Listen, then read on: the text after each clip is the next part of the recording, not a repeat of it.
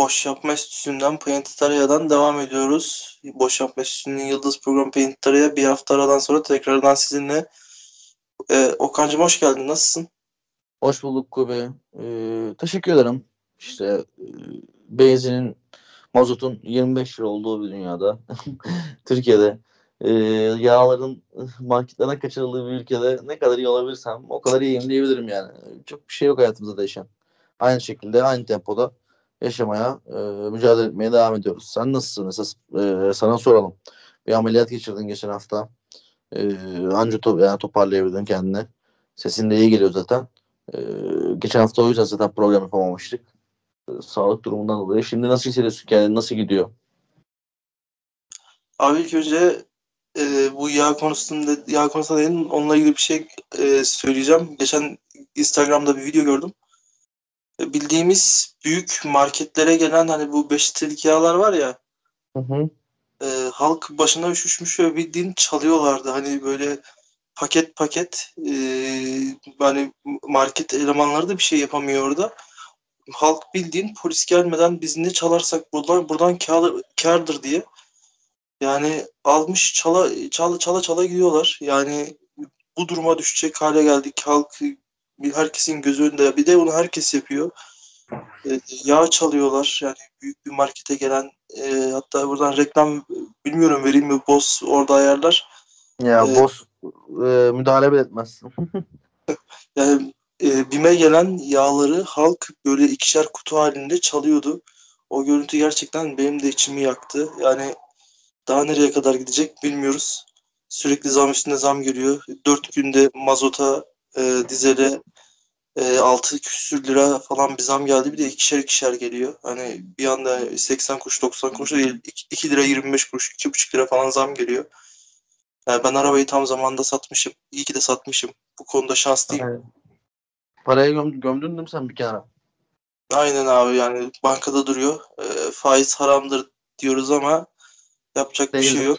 Bu, bu dünyada ne haramlar yeniyor bir faizi mi yiyemeyeceğiz diyelim e, ameliyat konusunda ufak bir apandisit ameliyatı oldum. E, gerçekten herkesin dikkat etmesi gereken bir şey bu. O yüzden de program maksadı her, herkese şimdiden özür dilerim. Yani programa şey yapacağız dedik, e, rutine konduracağız dedik ama bizim elimizde olmayan şeyler oluyor. Sağlık şeyleri. Ya bu e, özür dilenecek bir şey değil. Yani sağlık durumu o gayet doğal bir şey yani.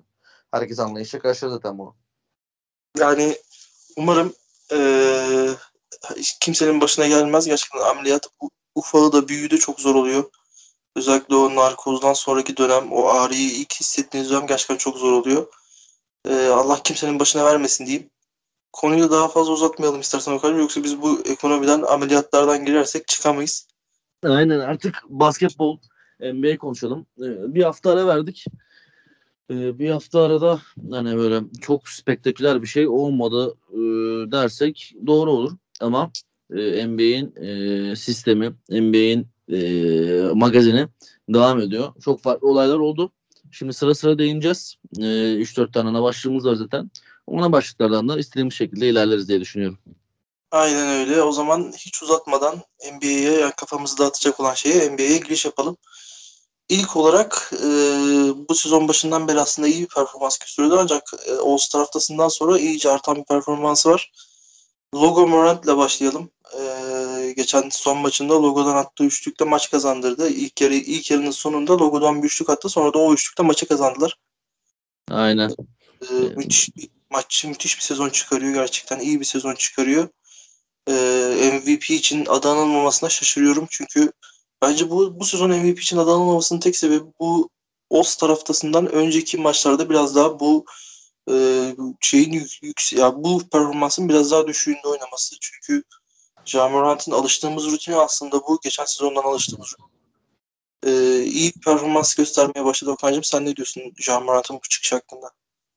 Ya Jamorant NBA'ye geldiğinden beri benim gözüme zaten e, gerçekten de yani hep dile getirdim hatta programına dile getirdim e, potansiyel bir süperstar.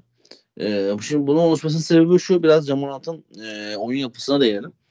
Aslında Jamorant e, bir Westbrook. Şimdi o konuya da geçeceğiz zaten de. Ee, ama iyi yanlardan bahsedeceğim.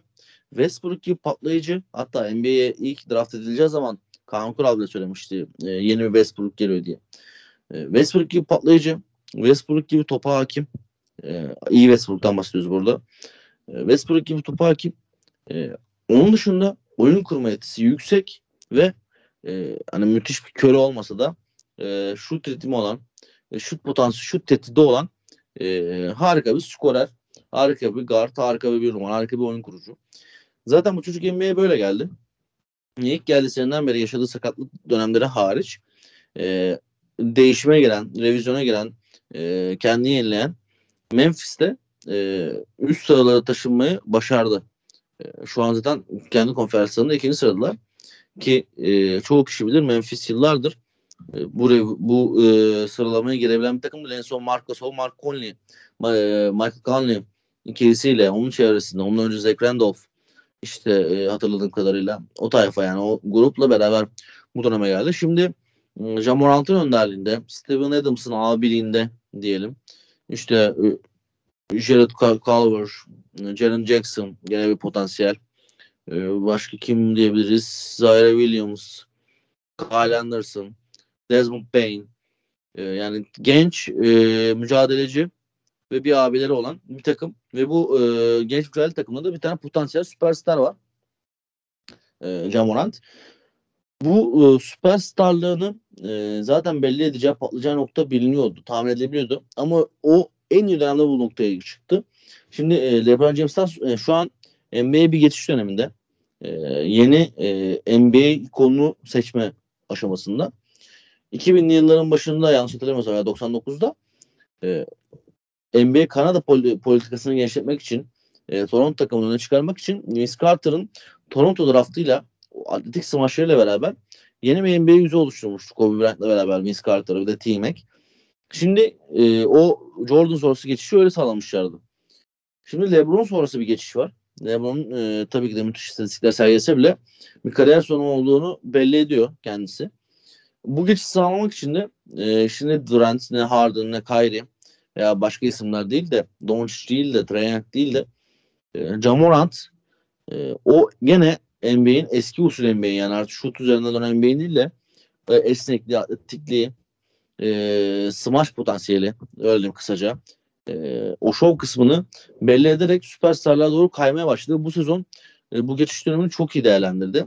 E, takımını idare etme konusunda, takımının istikrarı konusunda e, yeni medya yüzü oldu aynı zamanda. Zaten All-Star seçilmesi olsun, turnuvalara seçilmesi olsun e, ve e, dediğin gibi şu an MVP adayı olarak gözükmüyor ama belki yıl sonunda e, MVP adayı olabilir çünkü istatistikleri gerçekten çok iyi. Sezon boyunca 26.7 sayı, 5.9 asist, 6.8 rebound. Bir Gart'a göre 6.8 rebound ortalamayla oynamak muazzam bir e, istatistik. Dediğim gibi bu geçiş döneminde öne çıkan isim oldu ve doğru sezonu seçti bunun için. E, daha doğrusu şans onun yanında oldu. Ben başarılı olacağına inanıyordum. E, başarılı olacağına inandığım kişinin arkasında olurum her zaman. Ve e, hala arkasındayım. E, Doncic Treyak diye tartışırken e, Camunat buradan kendine ben buradayım dedi ve bunu başardı. Yani en özetle bunu söyleyebilirim. Aslında sözlerime başlamadan önce şunu soracağım. Hani 26.9, 5.8, 6.8 bunlar sana birini hatırlatıyor mu ya Hakan? Ya bu istatistikler biliyorsun bu istatistikler NBA'de birinin istatistikleri diye geçer. Vallahi çok kişi hatırlatıyor ya bana. Şu an spesifik olarak aklıma gelmedi ama. LeBron James LeBron James istatistiği 27 sayı 7 rebound 7 asist 27 26 sayı 6 rebound 6 asist. Ha, yani evet. işte o süperstar efekti abi. Yani çaylak sezonunda biliyorsun 27 7 7 ile tamamlamıştı. Yanlış hatırlamıyorsam LeBron James. Yani bu istatistikler bana onu hatırlattı bir anda 26.9 sayı falan. Gerçekten Jamorant yani epik seviyeye çıktı. Ee, ondan önce yine bir konu haftaya iki bence konumuz e, şey olmalı ya. Biz oturalım bir hafta çalışalım. Draft'in draftlerin hayal kırıklıklarını çalışalım. Çünkü biliyorsun Jamorant'ın seçildiği sene e, Zion Williamson bir, ikinci sıradan seçil birinci sıradan seçilmişti. Jamorant ikinci sıradan seçilmişti. Evet. Ee, burada da yani NBA draftlerinin ne kadar gereksiz olduğunu ya gereksiz dediğim draft sıralamasının ne kadar gereksiz olduğu. Evet ilk onda olmak çok önemli ama birinci olmak bazen işe yaramıyoruz. Gidiyorsun Zion Williamson gibi bir adam çekiyorsun, çekiyorsun birinci sıradan. Ya bu biraz büyük şans. Kesinlikle öyle. Yani bence haftaya bunu bir yapalım. Biz oturalım, ikimiz oturalım. Bir hafta çalışalım. Kimleri yazalım, kimleri şey yapacağımızı, konuşacağımıza. Ee, ki Zion Williams'ı kesin konuşuruz. Neyse konuyu fazla dağıtmadan Jamorant'a geçeyim. Abi e, ilk geldiğinde senin de dediğin gibi mini bir Russell Westbrook olarak geldi. Hani e, patlayıcılığı, genellikle içeri girmesi, smaç e, estetik, estetikliği, top kontrolü falan tam bir oyun tarzı olarak yani mini bir Russell Westbrook olarak geldi. Ancak şutunda ciddi derecede eksik vardı. Benim bu sezon dikkatimi çeken en büyük şey bu, bu adam yazın herhalde oturmamış. Şut çalışmış yani. isabet şut isabeti çalışmış. Yani üçlükten isabet geçen sezona göre gayet iyi bir isabet yüzdesi var. E, üçlükten. Orta mesafeden iyi bir isabet yüzdesi var. Top kontrolünü yani gittikçe kendini daha da geliştiren bir Can Morant izliyoruz. Hani her boş bulduğu anda bence çalışan bir oyuncu Can Morant. Hani böyle e, Zion Williamson gibi sabaha kadar bar, pavyon gezen tip değil de hani böyle örnek öğrenci tipi vardı Can Morant'ta. Çünkü her şeyini geliştirdi. NBA'ye geldiği ilk gün hatırlıyorum. Şu an geçen gün dün geceki maçını hatırlıyorum. Ve gerçekten kendini çok çok geliştirdi. Russell Westbrook'un iyi yönleri, iyi yönleri oyuncuda. E, aynı zamanda şutunu daha da geliştiriyor artık. Kimler hangi mentorla çalışıyor bilmiyorum. Yani gittikçe kendini geliştiren bir Jamarant izliyoruz. Ee, bu seviyenin üstünde daha, daha ne kadar çıkar bilmiyorum. Yani gözlerimizin alamayacağı bir seviyeye de çıkabilir. Umarım Jamorant o elinden gelenin daha da fazlasını yapar. Antrenmanlarını hiç aksatmaz. Ekstra çalışmalarına devam eder. Çünkü ben izlerken çok zevk alıyorum abi. Yani e, izlerken kendimi ondan alamıyorum. Çünkü Memphis Jamorant abi hani ikinci bir adam yok. Yani bugün Memphis'ten Jamorant'ı çıkar kaç tane maç alabilirler? Yani bu soruyu sorayım sana. Yani e, şimdi e, çok maç alamazlar belki ama e, şimdi onlar da bir sistem oturtturdu ya. Öyle bir gerçek daha. Şimdi Memphis'te e, yıllarca arka planda kalmış bir takımdı. Onlar da bir sistem oturtturdu. E, Jamarant lider sonuçta. Yani ama e, şu şunun gibi olmaz. E, ne bileyim işte Cleveland'ın çöp döneminde LeBron varken LeBron çıkardığında Cleveland komple çöküyordu ya. O öyle olmaz. Ya yani kaç maç bir... önce maksimum 30 alırlar. Ya şu an 45 maç kazandılar. Ya işte John Morant'ın tek başına bence 15 maç kazandırmışlığı vardır Memphis'e. Yani Katılıyorum sezon... %100. Daha fazladır ya. Ya sezon boyunca ben yani bu 82 maçlık sezon boyunca bence maksimum alabilecekleri maç sayısı 30 John Morant'ı çıkardığın zaman. Bu kadroyla. Ama abi yani, olabilir. Adamlar doğru draft hamlesi yaptı. İyi bir oyuncu kattılar. iyi bir lider kattılar ve liderliği genç yaşta soyunabilecek bir adam kattılar kadrolarına. Ve geldikleri konum gerçekten olağanüstü şahane. Memphis yönetiminde Jamorant'ı tebrik ederim. Diyorum. Senin de ekleyeceğin bir şey varsa onu konuşalım yoksa hemen diğer konuya geçeyim ben. Yani aslında çok yok. Ee, dediğim gibi Jamorant büyük potansiyel. Bu potansiyeli gerçekten çok iyi şekilde yansıtıyor. Ee, yansıtmaya devam edecektir. Yani e, üstüne gidecek bir adam değil. Onu kendi haline bırakmak yeterli. Ve hiçbir zaman da Westbrook olmayacaktır. Çünkü bilince sahip. Kesinlikle. Kesinlikle ben de katılıyorum sana. Ee, aslında bizim için şaşırtıcı bir konuya geçeceğim. Yani bu herif 6-7 aydır basketbol oynamıyor. Ee, mental sağlığı hala tartışılıyor ama geçen maç çıktı ve 50 sayı attı. 50 sayının yanında 9 tane de üçlük sığdırdı. Abi Kyrie Irving geri döndü ve mental olarak sağlıklı bir dönüş yapamasa da geçen maç çok sağlıklıydı. Mental olarak kafası sağdaydı bu kesin. E, hemen topu sana atayım. Kyrie Irving'in dönüşü, geçen maç 50 sayılık performansı, 9 üçlük performans hakkında ne düşünüyorsun Okay'cığım? Yani Kyrie'ye e, burada en tepkili olan benim. E, hep de tepkili oldum. Çünkü onun büyük potansiyel, büyük bir yetenek olduğunu inanıyorum. Ee, ama e, aynı zamanda basketbolu bıraktığına da inanıyordum. Bunu da hep söyledim zaten. Bence basketbol onun için bitti diye. Ee, herkes de böyle düşünüyordu yani. Çoğu kişi öyle düşünüyordu. Hatta James Harden'ın gitmesi Brooklyn çöküşü olarak gözüktü. Ki hala öyle. Ama Kyrie çıkıp e, son Last Dance e, Michael Jordan belgeseli gibi bu Last Dance yaptı ve e, gerçekten harika bir performansla 50 sayı e, kaydetti. Yani rakibi çok Hornets'la oynadılar ama e, orada önemli olan şuydu. E, Hornets geçen sezonlara göre üstüne katan bir takım. Ve kısa savunmacılar harbiden iyi yani. Terry Rozier, Lamelo Ball e, kötü adamlar değiller. E, ve dengeli gidiyorlar. Hatta Brooklyn daha dengeli bir takımlar son zamanlarda. Kadrosu o kadar e, şey gözükmese bile. E, buna rağmen sahada Durant olmasına rağmen ki e, Durant ana skorer hani, hani nereye giderse gitsin.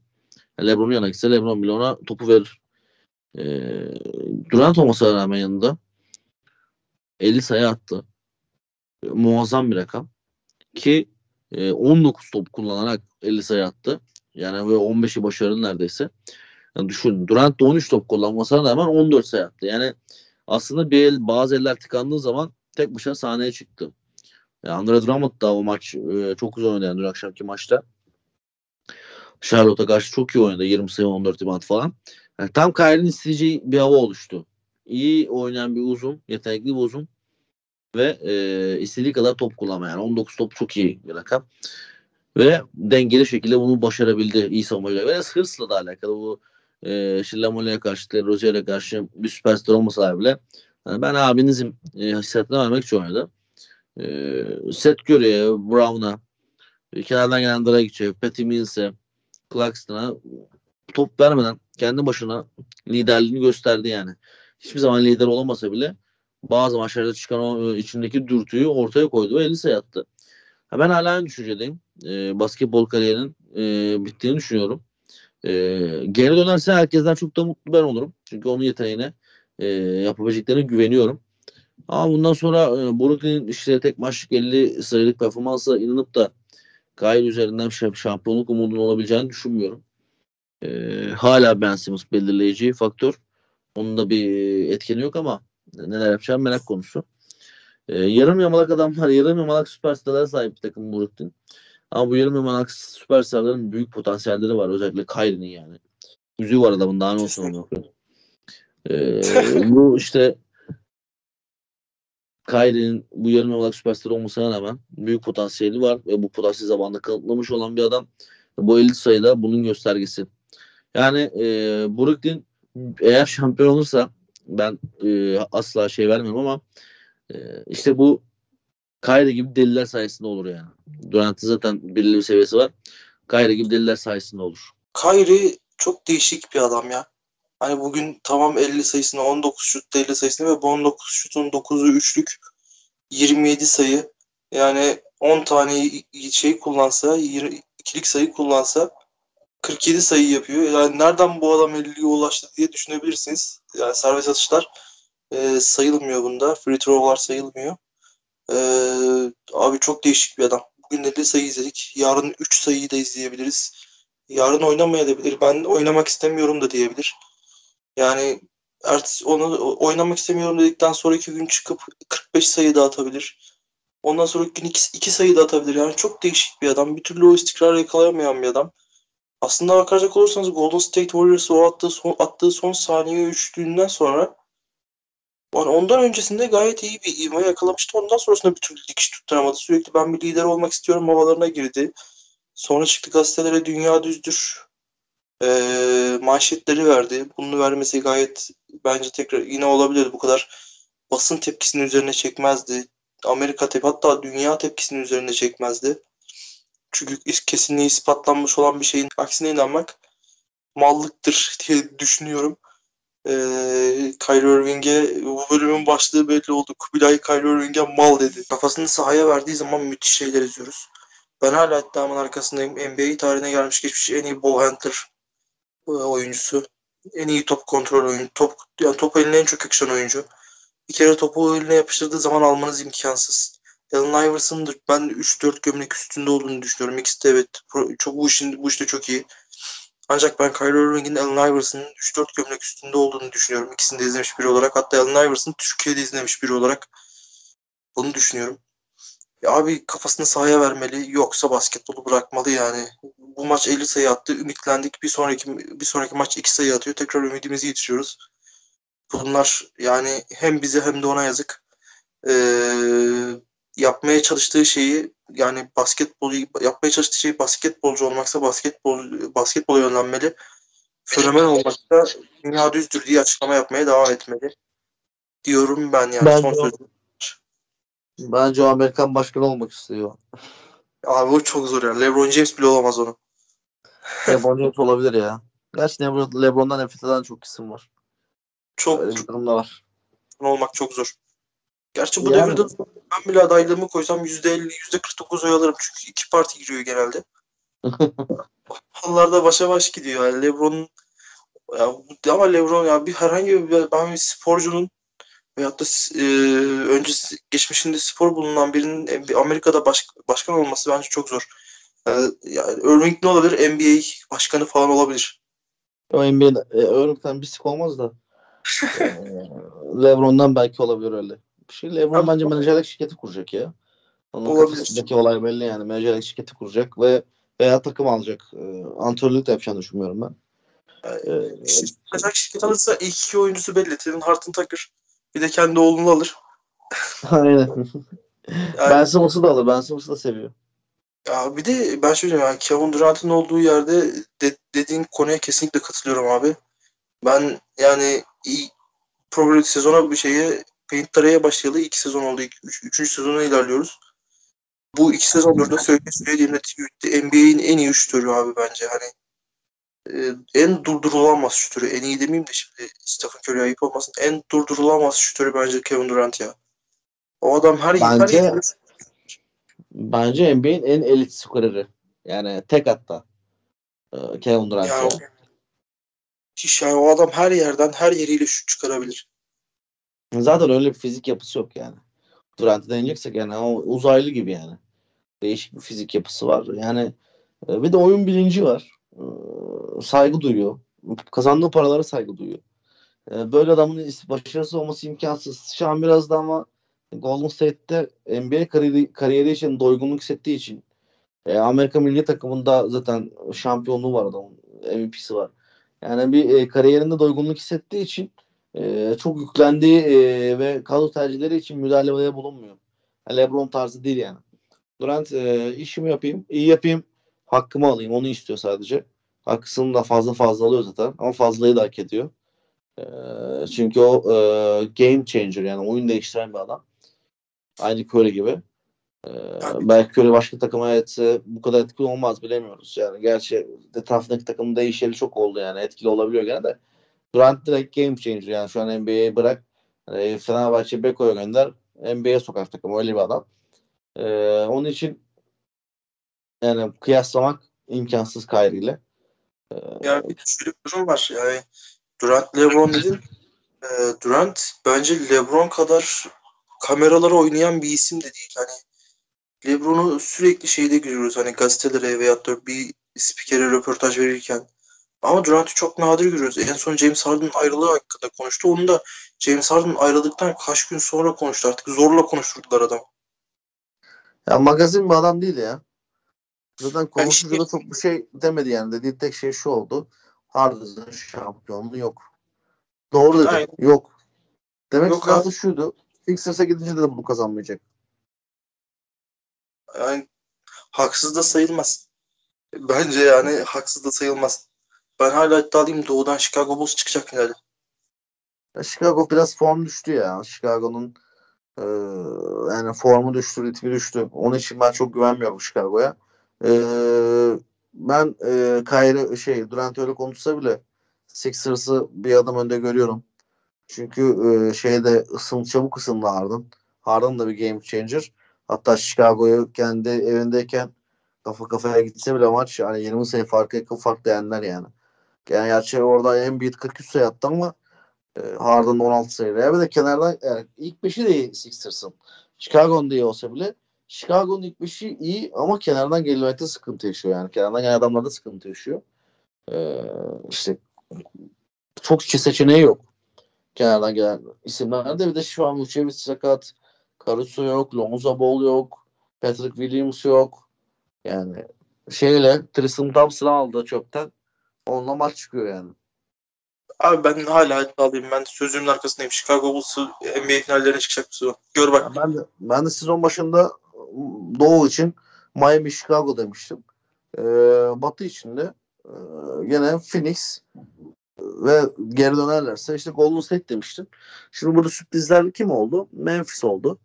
Ee, sürpriz gerçekten Memphis'in bir durumda olması. Bir de Doğu'da da Sixers oldu. Şimdi Sixers beni Harden takısıyla bir tık öne attı. Ama hala Miami, Chicago e, dikkat çeken takımlar. Mesela mesela kim şaşırttı beni Doğu'da? Atlanta şaşırttı. Geçen seneki o harika performanstan sonra bu sene sıçtılar. Ki Trae kötü oynamıyor yani. Ona rağmen sıçtılar. E, Batı'da kim şaşırttı dersen e, Portland şaşırttı. Onlar ağır sıçtı. Revizyona girdiler yani. E, Lakers şaşırtmadı çünkü kısa maçta kurduğu kadronun ihtiyar heyeti olduğunu hepimiz biliyorduk. Ama e, yani Atlanta ve Portland beni çok şaşırttı. Bu konuya Yani- geldik? Bu sezon iki takım da beni çok şaşırttı. Aslında benim kafamda şöyle bir soru var. O kadar hani konumuzla çok alakası olacak ama Hı. MVP yarışında biliyorsun liste 3 isme indi. Sence Hı hı. kim olacak ya? Benim kafamda şu an o soru işareti. Antetokounmpo var, Embiid var, Jokic var şu anda. Üç uzun MVP listesinde ilk 3 sırada. Kimin olacağı Yani- hala Bu üç arasından Embiid bence. Ama yani bir kısa koymak gerekirse buraya Jamorant'la Doncic. ikisini sayarım. Doncic Ee, zaten. Aynen. Ee, bu üç arasından Embiid'i düşünüyorum. Antetokounmpo daha bir şey kazanmasın abi yeter. Geçen sezon kazandı kazanacağını. Abi adam aynı sezonda hem e, işte Depoy hem MVP yani Hem şampiyonluk, hem hem şampiyon. şampiyonluk MVP'si. E, Adam bir sezonda alabileceği yani 7-8 tane ödül falan aldı böyle. Saçma salak bir şekilde. Abi de şu var yani. Böldüm kusura bakma da. Yani e, tamam Antetokounmpo yapamadınız abi NBA'nin yüzü yani. Uğraşmayın amına koyayım. Olmuyor. Yani adamın ismi zor bir kere yani. Ya büyük ihtimalle bence NBA'in gelecekteki yüzü yani çok yüksek ihtimalle Luka Doncic'te Jamoran'tan ikisinden biri olacak ama benim gönlüm Luka Doncic'ten yana. Ben Jamorant'ın olacağını düşünüyorum ya. Genelde Avrupalı oyuncular NBA yüzü olamıyor yani. Tabii ki de büyük istikrar başarı sağlar da. Ee, Jamorant ve Trae Young üstünden bir şeyler deneyecekler. Trae Young o yükü kaldırabilecek bir adam olmadığı için Jamorant olacağını düşünüyorum. Ama e, yani sürpriz isimler de çıkabilir. Bu biliyorsun her zaman değişkenlik gösteren bir şey de şu an geçiş dönemine Jamorant, Doncic ve Trae Young üzerinden döndürecekler.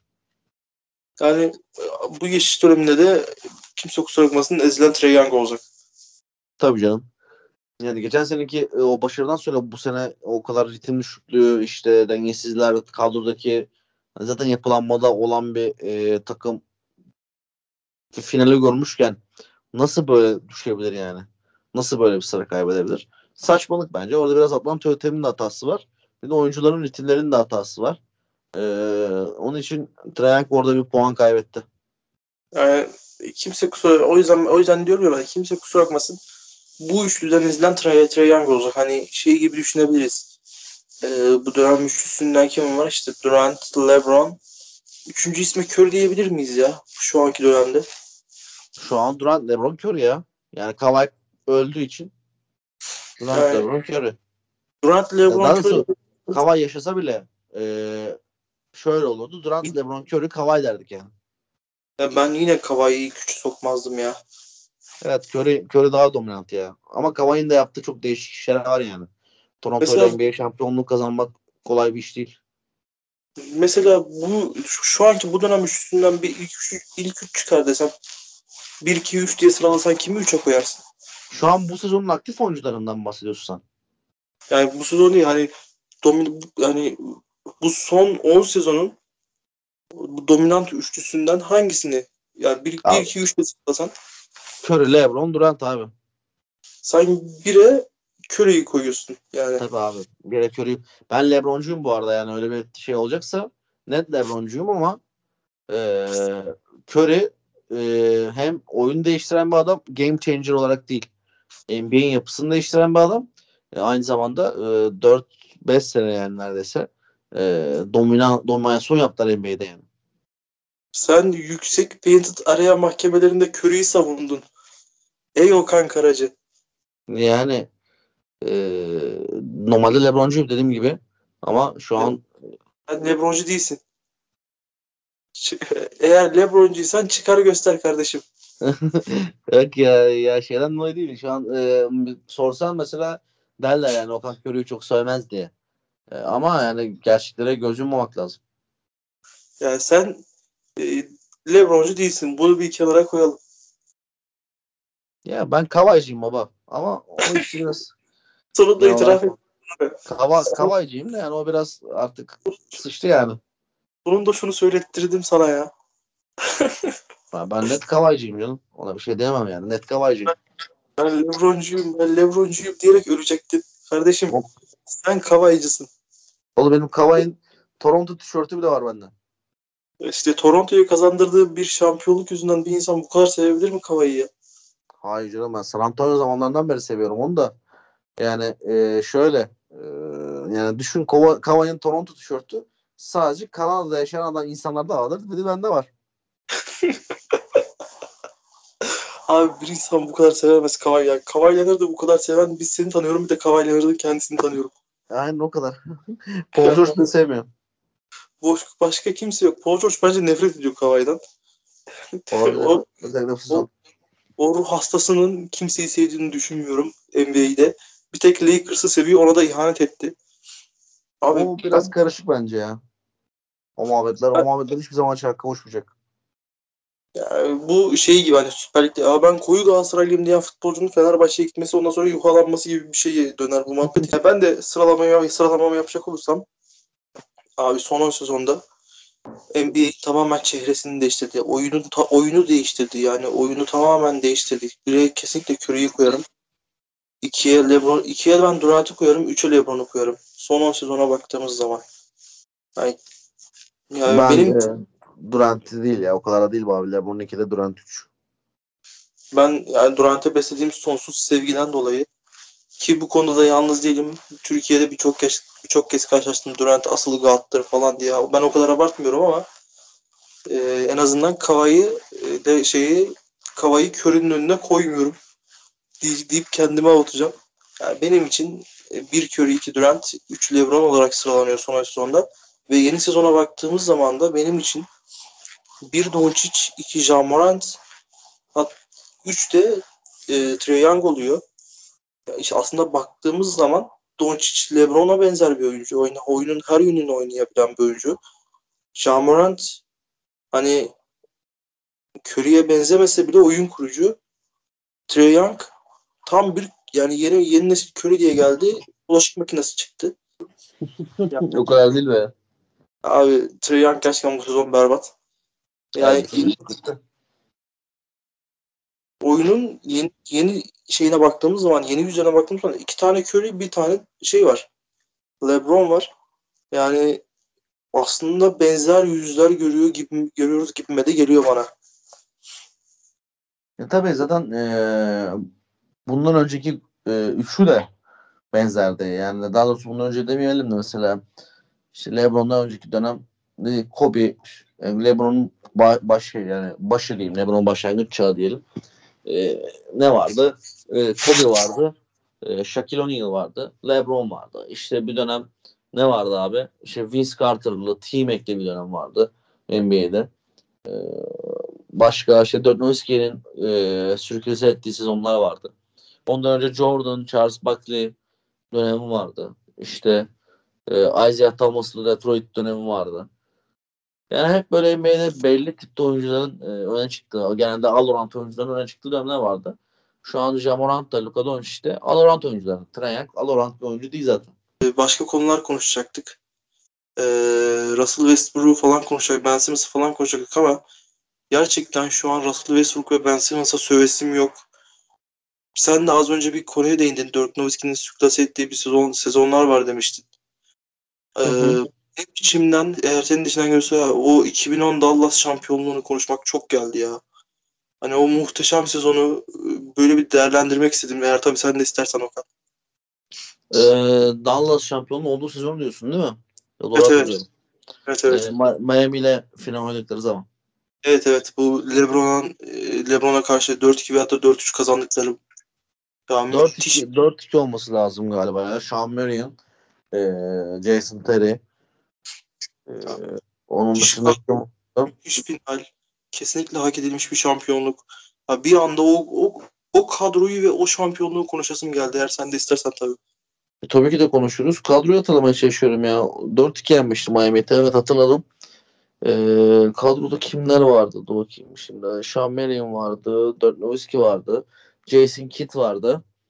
E, onun dışında J.J. Barea, Tyson Chandler vardı. Doğru. J.J. Barea vardı. Tyson Chandler vardı. Ee, başka yedekten gelenleri hiç hatırlamıyorum da Rodrigo, Corey Brewer, Karen Butler. O. Şimdi bakıyorum. Peje Stojkovic oynamamış o zamanlar. Şu an e, Efes'te oynayan Rodrigo Biobus varmış. Ian Mihammi bir ara Indiana'da şov yapmıştı.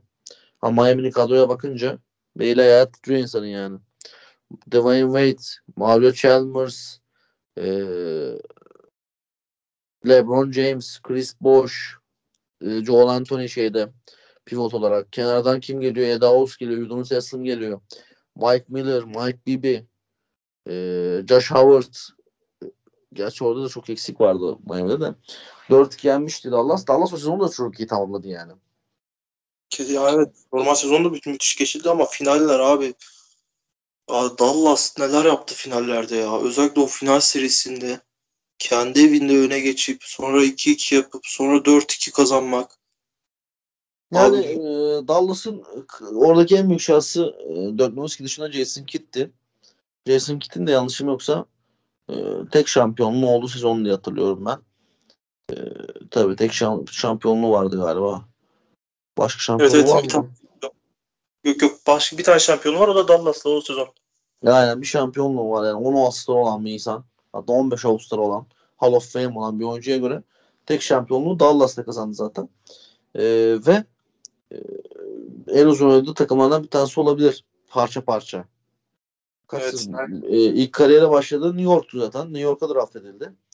Sonra Dallas'a takas oldu. Ee, Dallas'ta bir 4-5 sezon oynadı. Sonra bir New Jersey Nets, Tottenham, e, Tottenham diyorum. Toronto yaptı. E, New Toronto yapmadı ya. Orada boşluktaydı pardon. Sonra gene New Jersey Dodgers. Sonra Phoenix. e, sonra Dallas. Abi Tabii. yani Jason, 8 sezon Dallas var. Yani herhalde kariyerinde en uzun oynadığı sezon da o sezon ya. Hani böyle 38 dakikalarda falan oynuyordu. Jason Kidd. Ya, maç, maç olarak da iyiydi. Yani ee, ile beraber en uzun sezonu olabilir. Ama o sezonu ilmek ilmek işlediler ve finallere kadar geldiler. Alın teriyle geldiler. Öyle bir şey yapmadılar. Hani açık söyleyeyim Miami kadar rotasyonlu ve Miami kadar güçlü bir kadroları yoktu. Yok ee, canım. Batı'ya geldik. Batı'da hatta ilk, ilk şeyde ilk 5'e girecekleri bile tahmin edilemez bir takımdı. Abi müthiş bir sezon geçirdiler. Finallere kadar çıktılar. Özellikle o Dirk Nowitzki'nin o sezonu yani MVP oldu yanlış hatırlamıyorsam Dirk Nowitzki o sezon hem de. Evet. E, finallerin MVP'liği de var. Yani benim hayatımda gördüğüm en etkileyici uzun performanslarından bir tanesiydi. Ya ben fanatik bir Lakers taraftarı olarak o sezon yani Dallas'ın maçlarını sırf Nowitzki için 82 maçın 82'sinde hani televizyonda yayınlanmayan maçları internette kaçak yayın bulup izlemiştim. Yani müthiş bir sezondu. Jason Kidd'in o harika pasları. Dirk, Dirk Nowitzki'nin o sezon zaten o sezondan sonra o sezondan bir önceki sezon meşhur oldu fadeaway'leri. O sezon coştu. J.J. Baria'nın keskin şutları. Ondan sonra Tyson Chandler'ın pota altını domine etmesi. Yani çok yetenekli bir kadro yok. Ama hayatımda izlediğim en ruhlu takımlardan biriydi. Katılıyorum sana. O sezon yanlışım yoksa ee, ikinci bitirmişlerdi kendi evet, evet. evet. Ee, Dallas'ın gerçekten de çok dominant olduğu bir sezonda. Pejo Stekovic'in e, Jason Kidd'in çok büyük payı vardı Nowitzki dışında da. Taksi kağıtlarının falan da zirve oldu zamanlar yani. Şimdi, evet kesin. Şimdi düşünmek gerekirse Tyson Chandler'ın falan zirve olduğu zamanlar e, 57 maç kazanmış yani. O zamanlar iyi bir maç sayısı bu. E, yani Dallas'ın o sezonu ben de çok iyi hatırlıyorum. Hatta final maçını izlediğimde arkadaşımın evindeydim ya. Aynen final maçını izlemiştim. Hatta böyle şeye geldi denk gelmişti galiba. Bir tatil gününe denk gelmişti. Çünkü okuyordum yani. Ortaokulda mı lisede miydim? Neydim? Lisedeydim galiba. Ortaokulda da olabilirim. Ee, farklı bir anısı var bende onun için. Değerli ya. o, o final bir de e, Boston Lakers 7. maça kalan Boston'ın kazandı. 2009 muydu? 2008 miydi? 2008 Lakers, 2009 Boston sanırım. 2009 Boston, 2010 Dallas, yok e, 2010 Miami, 2011 Dallas. 2011 Dallas, 2012 Miami, 2013'te San Antonio işte. 13-14 San Antonio olması lazım. İki sene üst üste değil ya. Bir, Bir sene. sene.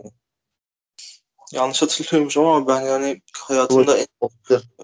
Dallas'ın 2011 kadrosu öyle bir kadroydu ki Ihitma Mahinmi'den bile verim alabiliyorlardı. Hani Ihitma Mahin ya şu- bugün bu halimle birebir çıksam Ihitma Mahinmi'yi yenerim herhalde.